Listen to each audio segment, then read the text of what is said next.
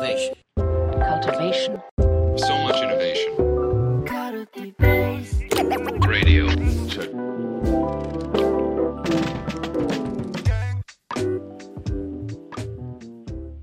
皆さん、こんにちは。皆さん、こんにちは。安西です。みなべです。はい、というわけで、カルティベースラジオのマネジメント編をやっていきたいと思うんですけども、やっていきましょはい。あのーこの間、学び続ける組織を作るためにっていうラジオを撮ったじゃないですか。う。撮りました。バズりましたね。バズりましたね。僕はポッドキャストで、東大先生の講義始まったわらってツイートしたら、なんかバズって。なかなか拡散されてましたね。そうですね。しかもなんか、40分ぐらい喋っちゃった、あの、に近いかと思いきや、はい。うん。結構、まあ、あの反響いただいて、YouTube で見てる方も結構いらっしゃったりして、あのスライド付きで解説したから、あの動画があった方が分かりやすかったんですけど、ありがとういや、だから、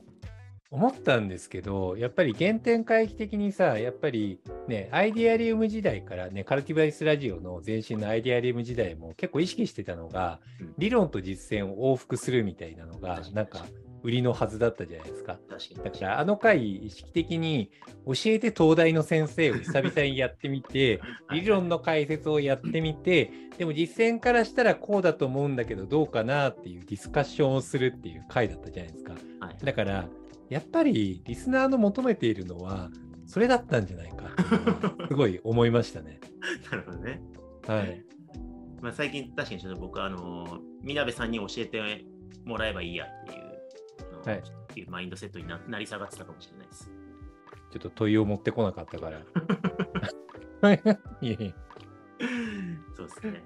はい。いや、でもちょっとその続きのお話じゃないですけど、なんか、あの、まだ聞いてなかったら、その前のね、学び続ける組織を作るために何が大事なのかっていう話をうん聞いてもらえればと思うんですけど、今日ちょっとそれを掘り下げようかなと思って、でほうほうほうあの学びはこうじゃなくてこうだっていうね、シフトを話してですか。はいで結構おみなべさん話いただきまがしたはい、あれのなんか集団のやつが気になるって言ってましたね。あだから結構反応的にやっぱりまあ個人の学習観だったりとかってやっぱそういうふうに変容しているしそうなんだよなってスーパー学習者の方々がきっと共感してくださったと思うんですけどなんか図式の一番右の下のところに個人の変容だけじゃなくって集団の変容も含むって書いてあるじゃないですか。うんで、なんか、最近、あの、ツイッターとかでもすごいバズってたんですけれども、組織学習っていう言葉を、にわかに SNS で見かけるようになったなって思っていて、で、これ、なんか、たびたび組織学習ってキーワードを結構重点研究テーマとして掲げて、ね、配信とかももろもろしてるじゃないですか。はい。でも、あの、組織学習って、そもそも何よっていうのをうん、ふと思ったんですよね。組織学習ってつまりはみんな学んでる組織ってこと？とか。はい。なんかなんか組織全体で何かの気づきが生まれるってこと？とか。なんかそこの定義とかなんかどどういうことなのかってふと思って。でそしたら考えたらよく分かんなくなってきたから今日東大の先生に教えていただきたいなと思って やってまいりました。なるほどですね。はい。かしこまりました。かしこまりました。これでバズらなかったら、東大先生シリーズが良かったわけじゃないっていういやいやもうね、なんかちょっとバズらせようって邪心があるじゃないですか。確かそういう邪心があるポッドキャストはね、面白くないんですよ。そうじゃなくて、無心で我々が面白い、これってどうなんだろうねって率直に対話するのが、なんか我々の面白さ、売りなんで、邪心を持っちゃダメですよ。わかりました。じゃあ今からはいバズは忘れて、純粋に解説していこうと思うんですけど、はい。これ、あの、いろいろ素材あるんですけど、うん現状一番今いいのがですね、今画面共有したんで、あの、ポッドキャストの方はね、リンクを貼っとくんで、その、カルティベースの記事の URL を貼っておくんで、そこに飛んでもらえればと思うんですけど、YouTube の人はちょっと画面共有、画面見ながらね、見てもらえればと思うんですけど、これ、カルティベースでちょうどえっと、10月に組織学習を研究されている安藤先生っていう南山大学の先生に来ていただいて、結局組織学習って何って聞いた回があるんで、うん。結構これを見ていただくといいなと思うし、これあの、安組織藤先生が学習って言ったらうん、えこの方っていう方ですよね。あ、そうですね、そうですね。組織学習の教科書とかも書かれてるんで、うん記事の後半に、あの安藤先生のガチ解説動画のリンクもあるんで、あのカルティベースラボの方はね、そこをがっつり読んでもらえればと思うんですけど、組織学習って定義ややこしいんですよね。あのここでも情報処理を通じて学習主体である組織の潜在的な行動の変範囲が変化することいやもう、この時点で、はてなって、がえ情報処理って何とか、学習主体って何？で、括弧である組織って何？潜在的って何？行動の範囲が変化するって何よみたいな。はいもうクエスチョンが3つか4つくらい飛びましたよ。そうですね。だこの辺ちょっとややこしいんですけど、さっきの宮部さんのみんなが学んでれば組織学習なんですかっていうと、まあ、イエスでもあり、ノーでもあるって感じで、その組織ってまあ100人の会社であれ、1万人の会社であれば、そこに人間がいるわけじゃないですか。うんはい。で、そこの人たちはまあ個人ですよね。個人かける100、個人かける1000、個人かける1万とかだったりするわけなんですけど、うんこの一人一人がいそれぞれ学んでるっていうのは、確かに組織学習の前提になるんですけど、組織学習って主語が組織なんですよ。まあ、人が学んでるわけじゃなくて、組織というのが、まあ、株式会社法人じゃないですか。で、うん法律的に人格を持っている人間でない唯一の存在じゃないですか、法人って。はい。で法人にも法律が適用されて、法人も生きある種人格を持ってるとみなされるわけですよね。はい。で、その法人という組織が、えっと、まるで人かのように学んでるかどうかっていうのが組織学習のスコープなんですよね。で、でも実態はそこに100人の人間がいたり、1万人の人間がいたりするわけで、でその中で人がいろいろこうに、中にいる人間がいろいろ学んだ結果、組織がなんか組織として行動が変わったとか、えー知識が増えたとみなされるときに組織学習が起きたって言われるんですよね。でなんか、ちょ、ちょっとピン、ピン、はい ピンとこなかった？い軽減なね、軽減な顔をされてたいや、いや、いエグザンプルが知りたいなと思っていて。今、今、間もなくあ、本当にあ、ほん、間もなく出すところでしたはい。あれだから行動が変えることってどういうことだろうと思って。例えば、超ライトな話で言うと、あの昔我々も合併した当初、みなべさんはミーティングが終わったら必ず会議の終わりに、で、NA 何でしたっけ？って言うじゃないですか。いや、今だって言うよ。はい、今も言うじゃないですか。で、NA ってはい NEXT アクションの略なんですよね。はい。で、みなべさんからすると NA は NEXT アクションの略で、会議の最後に NA を確認するっていうのは、もうこれみなべさんの中ではもう当たり前、オーバー当たり前はい。の癖じゃないでか。そうですすね。でも、まあ、合併してた時とかに、もともと僕のいた会社にいた人だと、だったりとか、まあ、僕自身もそうですけど、えまず NA って何すかみたいな 状況なわけじゃないですか。はい。で、なんなら会議の最後に NEXT アクションを確認する癖がついていないメンバーとかいるわけじゃないですか。はい。ってなると、みなべさんはめっちゃ NA 確認するんだけど、他の人は NA を確認しない人もいるし、NA って何ですかみたいな人もいるっていうのが組織全体の状態だとしたときに、まあ、それをこう半年とか1年とかやっていくと、今、耳ぐりの60人ってみんな会議が終わる頃に NA 確認するじゃないですか。あ、します、します。不安がなくなりました。そうあれねどう、大丈夫かな？みたいな。来週までみんなやることを認識合ってるかな？とか、そういう不安はなくなりましたなく。なうでこれは一人一人が学んだとも見えるんだけど、耳ぐりという組織が NA を確認する会社になったんですよね。ああ、なるほど。だから組織としてのルーティンが変わったんですよ。当たり前の癖が。はいはいはいはいはい。だから耳ぐりは、N- の中に NA を確認する個人とそうでない個人がいたのが、耳ぐり全体が、えー組織として、えールーティンあ、会議の最後に NA を確認するっていうふうに組織のルーティンが変化しして、なんなら、例えば、 Notion の会議の議事録のフォーマットに NA を確認する欄が設けられるっていうのはもうルールになってたりとかするわけはいはいはいはい。で、それをリマインドするのがルールになってるしっていうふうに、なんかそのマニュアルとかルールとかガイドラインとか、まあ、ガイドライン化されてない風習とか社風とか文化とか含めて、我々にとって当たり前になっているものっていうのが組織学習の成果ですよね。あ例えば適当に言うんだけれどもなんかワンオンワンとかが全くない会社がワンオンワンというものがあるらしいやってみようって有志とかが始めた結果なんかこれめちゃくちゃいいねって言っておいいねいいねってみんな試すようになって当たり前にいつの間にかワンオンワンを全社でやるようになるのが当たり前になってたら、これは組織学習が起きたってことあ、そうです、そうです、そうです。そうですはいはいはい。はい。まあ、わかりやすい。なんか、新しいやり方が導入されるとかっていうケースはめっちゃわかりやすいですね。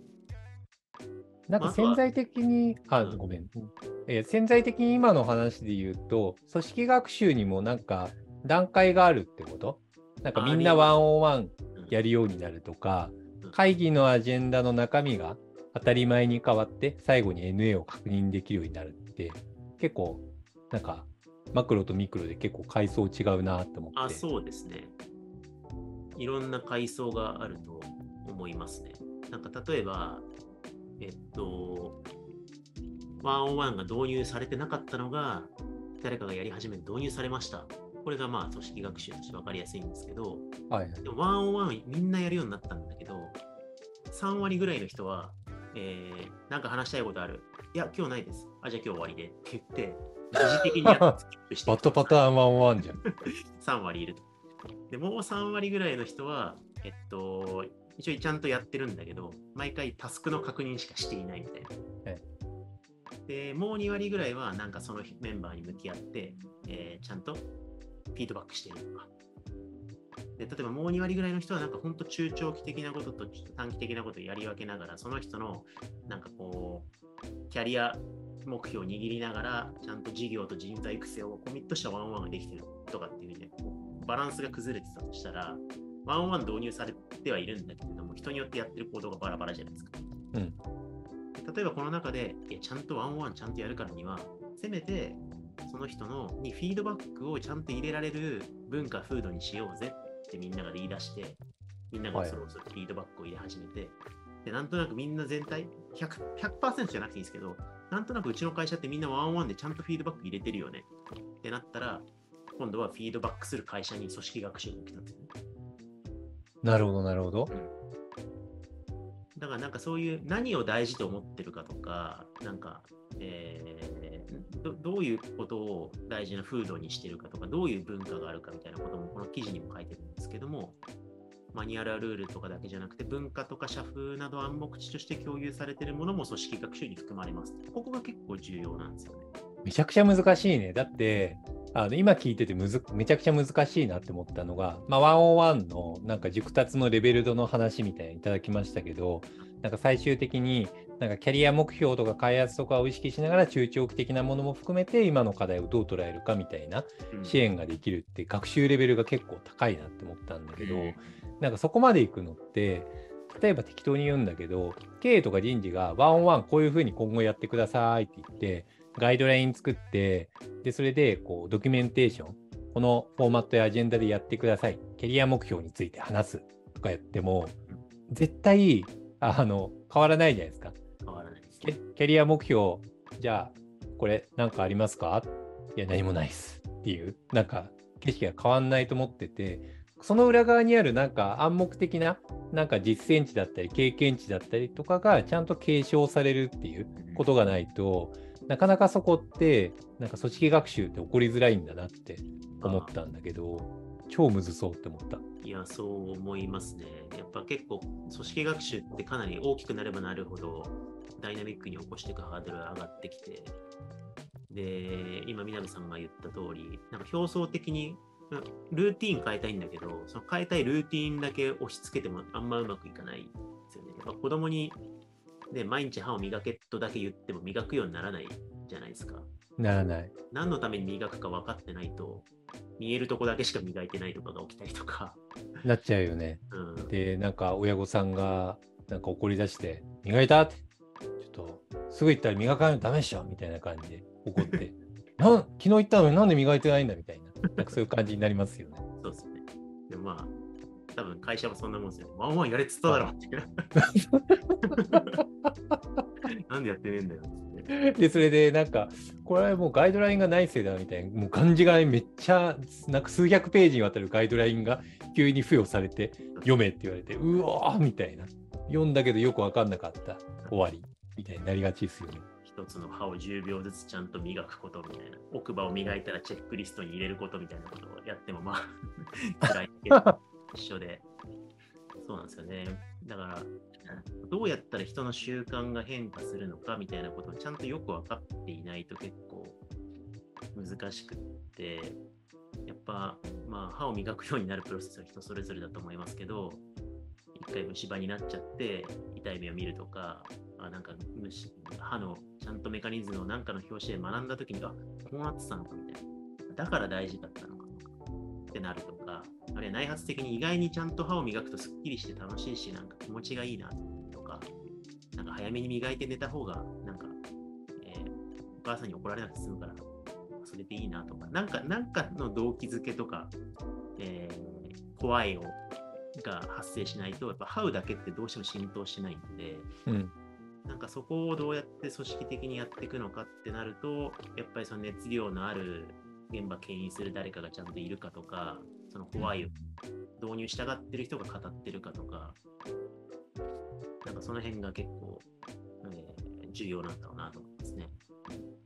なんか僕の中で微妙なモヤモヤが生まれたんだけれども、なんか組織学習って一般的に企業文化って言われるものに近い、要は企業文化でなんとかバリューとか行動原則とかで、なんかこういうふうにするのが好ましいよみたいになんか、なんか指定されているものがあって、でそれをなんかできるようにカルチャーオンボードとかしたりとかすると思うんですよね。うんそのニュアンスにも似たものでもある。まあ、似てるし関連すると思いますね。ちょっとアカデミックにカルチャーがどう定義されてて、組織学習とどう関連づいてるか、ちょっと僕、まだ調べきってないんでわかんないんですけど、やっぱ行動原則みたいなのは、多分組織学習を起こしたり、まあ、統一感を作っていくための手段ですよ。ちゃんとルーティン化したい行動をまとめる。例えばフィードバックがめっちゃ会社の理念上重要だったら、多分行動、クレードに遠慮なくフィードバックしようって入れると思うんですよね。はいはいはい。でそれがあるからこそ、ワンオンワンでみんなフィードバックするようになるだったら、組織学習を支え、うんクレードが支えてるみたいな意味になるとはいはい。思いますし、なるほど。ただ、組織学習って、これなんで大事かって言われてると、日々、組織が組織レベルで変化し続けてないと、えー要はバットを振ったりとか振り方変えようと試してないと、ホームラン出ないっしょっていう理屈なんですよ。あるいは外部環境が変化した時に死ぬでしょっていう、結構長期的なイノベーションに備えるために組織学習が必要っていう感じなんですよね。え、ぼ僕の理解のためにはい再解釈して語っていいですか？今はい追いつかなくなったから。つまり、なんか、フィードバッククレードに近づこうぜっていうよりかは、どっちかで組織学習を組織全体でしていることが重要で、なんか組織学習金みたいなのがあるから、そこを鍛え続けることによって、いざ外部環境が変わった時にも、そこに対してどう適応するかって学習を働かせて対応できるようになるから、逆に組織学習をし続けてないと適応できなくなるから、良くないし、ホームラン打てなくなるよねっていうこと？そうです。ああ、よかった。理解合ってました。わわかん分かってない人みたいなふりしてめちゃめちゃ分かっててずるいっす。いや、今のはね、本当に分かんなかったからね、申し訳ないけど。本当に120点のサマリーを返してきたから。はいいや、だって一瞬分かんなくなって、どっちだと思ってそういうこと、そういうこと、そういうこと。はいなので、逆にクレドを10年前に作ったクレドでみんなフィードバックするようになったんだけど、そこに対して変化が生まれなくなって、みんなの行動がずーっと長らく変わってないよねってなるのは、それはそれでまずいんです。はいはいはい。うん。なるほどね。あのあよく理念とかバリューとかも定期的に変えた方がいいって言うもんね。そうそうそうそう。だからやっぱ、みんなで共通の大事な行動をとっていくっていう意味で、クレード、バリューっていうのは大事なんだけれども、でもずっと行動が変わらなくなるのは組織学習観点から言うとまずいって感じ。ああ。むずっ。むずいっす。超難くない？難しくない？つまり、うわ、うちのこの会社の文化もう最高じゃん。この最高のバリューのことは、もうこれでオールオッケーだわって放置すると、組織学習金が失われて、変化が必要になった時に対応できなくなって、やばいことになるってことでしょ？そうです、そうです。難しくねい？や、難しいですよ。難しいけど、人間で考えると、そりゃそうだよねってあ、まあそりゃそうか。感じじゃないですか。やっぱ。誰かが専門家になって、えー評価が上がって、もう俺はワークショップの専門家になったって言っても、学習を止めてしまったら、やっぱその人って5年、はい10年後に誰かに追い抜かれてしまったりとか、成長が止まってるしで、だから結構組織も人なんだから、とか組織もまあ、まあ、人だ人なんだから、学び続けないとダメだよね。行動が変わっていかないとダメだよね。その大事にしてはいはいはい学び方が変わっていかないとダメだよね。で、それをダイナミックに起こしていきましょうよっていうのが、まあ、組織学習って感じですね。はいはいはい。あだから、スタティックにもう定義しちゃうと、前回先生が共有してくださった左側の、なんか、ね、拡張しない状態になっちゃうから、ちゃんと実践し続けて変容していくことが学習だよっていうことを前回定義したけど、それを組織でもやろうっていうのが組織学習ってことね。そうです。それが集団の変容ってことかあ、。そうです、そうです、そうです。なるほど、なるほど。そうなんですよ。まあ、結構これ奥深くて、まあ、組織学習はトップダウンでも起きるし、ボトムアップでも起きるって言われてて、その辺が奥深いんですよね。やっぱトップダウンが分かりやすいと思うじゃないですか。やっぱ経営者がこういうことしていこうぜって、これを評価するし、これをルールにするし、これをマニュアルにするからやっていこうぜっていうところは、はいはいはい。うん。でも結構ボトムアップにもあって、やっぱ例えば、なんだろうな、耳ぐりで言うと、最近ファシリテーターたちがカツアゲってよく使ってるじゃないですか。ああ、はいはいはい。ラジオの、ファシリテーションラジオの方で出てきてると思うんですけど、なんか、相手のあの開いてない、外に開いてない暗黙知とかナレッジみたいなのを、出せよ、出せよっつって あの、リフレクションを脅迫していくっていうのを我々カツアゲって呼んでて、はい我々っていうか、まあ、あの、呼んでる人がいて、で、これって僕とみなべさん、一言も言ってないじゃん。言ってないですね。カツアゲしようぜって全社会とかで言ってなくて、で、やっぱ一部の人から出てきて面白いねってなってじわじわ広がって、今、何割の人がカツアゲ、カツアゲって社内で言ってるじゃないですか。はい。で、こんな感じでなんかみんなが、あ、それいいじゃんっていう風になって、じわじわじわじわなんかこう広がってって気づくと共通言語になっていって、えー例えばみんながその言葉を使うようになるみたいなことも起きるんで、はいはい。ボトムアップに組織学習が起きるってことも結構あるんですよね。うんうんうんだからこれをどうやったら起こせるかっていうのが多分大企業の新規事業開発の取り組みだったりとか、越境学習をちゃんと組織に生かすにはどうしたらいいのっていうところで、やっぱ大体、あの、社内で変なこと言い出すやつがいると、迫害を受けるんですよね、上司から。はいはいはい。厚揚げとか意味わかんないこと言ってねえで仕事しろって言われて。はいはいはい。強固な、なんか過去の学習体験があるわけですねあ。そうそうそうそう。なるほどなるほど。あーでだから多分もなんか、結構肝な気がするね。適当に言うんですけど、なんか数十人くらいだと、なんかバンバン CEO とかがドキュメントガンガン書いて、この会社はこうあるべきであるって定義をガンガンして、で、それで文化が回って、で、ファンダーの学習によってみんなが回ったりとかするんだけど、でも、数百人だったりとか、まあ、100人超えたり数百人になると、なんか、そそれだけだと組織学習が回んなくなるから、ちゃんとなんか複数のリーダーだったり、ボトムアップ的になんか組織学習が行われる状態みたいなこともちゃんと両輪でやんねえとうんなかなか学習が起こりづらいんだよなっていうのはうん思っていて、なんか組織学習をちゃんと見立てレンズに持つっていうのは結構文化づくりとか事業推進上もめっちゃ重要なんだなって思った。うん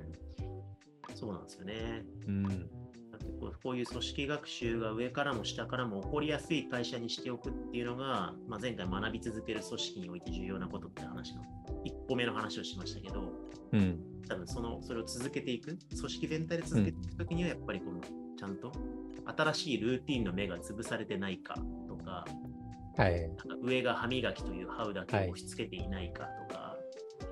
多分そういうところが大事な課題になってくるんだろうなと思いますね。ああ、でも、なんかわかるかも。なんか新しいルーティンとかを積極的に取り上げるみたいなことは確かに重要かもって思った。ああ、そうですよね。それは確かになんかピックアップしようって思うことがあるかも。うんうんうん。あれすごい多分今後にとってすごい重要なんだけどやりづらそうにしているからそれはピックアップしてあげようみたいな、うんうんやりやすくしてあげようみたいななんか感覚はあるかもしれない。ああ、そうっすね。うん。だから我々みたいな60名ぐらいの規模のベンチャーは多分 CEO がちゃんと現場のルーティンの新しい目をちゃんと見て、なんか面白そうなものがあったらエンパワーメントしたりとか、うんいいじゃん、どんどんやりなよって言ってあげるとか、はいはいはい。拾ってルールにしてあげるとか、なんかそういうのが大事になるし、大きい会社だと多分あのやってても見えない、視界に入ってないんで、そうだよね。うまく偉い人の視界に入れる政治力とかが大事になってくるんでしょうね。なるほど、なるほどうん。まあ、それをピックアップするような制度だったりとか、それを逆にボトムアップ的にミドルがちゃんとできるように、逆にそれも組織学習的に学んでいき、ピックアップできるような状態を作るっていうのが、まあ、人材開発とか文化開発でもすごい重要になるってことですね。そうですね。なるほど、なるほど。はい。東大先生は出し尽くしましたよ。あ、ありがとうございます。なんか、しっかり教えていただいて。はいいや、でも、個人的にはこの組織学習の理論めっちゃ好きなんですけど、はいはいはい。結構理論的な課題も結構あるよなと思って、ほうほうほう。例えば。なんか、結局なんやかんやで組織学習って、組織のルーティンが変わったことってさっきめっちゃ書いてあったじゃないですか。はいはいはい。書いてありました。でもやっぱ学習論やってきた人間からすると、個人の学習をルーティンの変化だけで見るって、すごい狭い感じる、はい。人間個人で考えると。はい前回のラジオで、前のラジオで言った通り、やっぱスキルが変わるんじゃなくて、アイデンティティが変わるとかが大事だよみたいな話したじゃないですか。うん。はい。やっぱそしたら組織もアイデンティティが変わるっていうレイヤーの学習があるはずなんですよね。はい。あ確かに。あ、でも、さっきの先生みたいなワンオンワンの熟達の話とか、組織学習筋的な話は、なんかその話な気がした。あ習慣だけだと説明できないところな気がすあ、る。そうっすね、そうっすよね。うん。やっぱ耳ぐりもアイデンティティめっちゃ変わってると思うんですよ。なんか、うん。多分過去のラジオ聞いてると、めっちゃ自分たちのことデザインファームだと思っていたであろう時期は、そういう語りをはい我々がしてるし、そうだよね。今はどっちかっていうと研究機関であり、ファシリテーション型のコンサルファームであり、なんか事業会社であるみたいな自負もあるから、アイデンティティがちょっとはい過去より複雑になってたりとか。あそうですね。だから、デザインファームですよね、デザイナーですよねって言われると、はてってなっちゃうところが最近ありますね。確かに。それってやっぱ全社アイデンティティに影響するんで、組織もまた市場のというコミュニティ、業界コミュニティに参加しながらアイデンティティが変わってるんだみたいなことって、あんま組織学習論で語られないんで、確かに。なんか個人的にはその辺を我々研究しながらアップデートしていきたいですけどね。なるほど。結構それ意義深そうですね。なんか会社が一つの事業から始まった時に、ちゃんと産業を拡張して多角化をしていった時に、アイデンティティをどう捉えて、なんか学習していけばいいのかとか、なんかやっぱり人数が増えてきた時に、やっぱり仕事の連携の方法だったりとか、気持ちよくやる方法と微妙に変わってきたりとかもするし、なんか組織学習側面で解き明かすことによって、結構なんか暗黙的にみんなやってることがなんか解明できそうだなっていう感覚は持ちました。うん。いやまさに事業多角化していく上で、やっぱここのアイデンティティ変容って欠かせないと思うんで、なんかルーティンっていう狭い話じゃない、回収しきれないことが起きてるんだよなと思います。うん、確かに。はい。それがリサーチクエスチョンなわけですね。というわけで、よかった、今完全にこの15分間ぐらいバズらせることを忘れてました。あ、本当ですか？ダメですよ。バズらせるって思ってたら、なんかダメですよ。我々がちゃんとね、探求したいことをテーマをもとにして、対話を触発してね、話し合うっていうのが、このラジオの醍醐味なんで。ダメですよ。今ちょっと邪心を忘れられてよかったです。あ、それは良かったです。対話に没頭できたようで、何よりでございました。というわけで、ちょっと学習っていう言葉はやっぱより一層大事にしながらまたやっていきたいなと思ってるんで、うん続き発信していければと思っております。うん、はい。というわけで、ありがとうございました。ありがとうございました。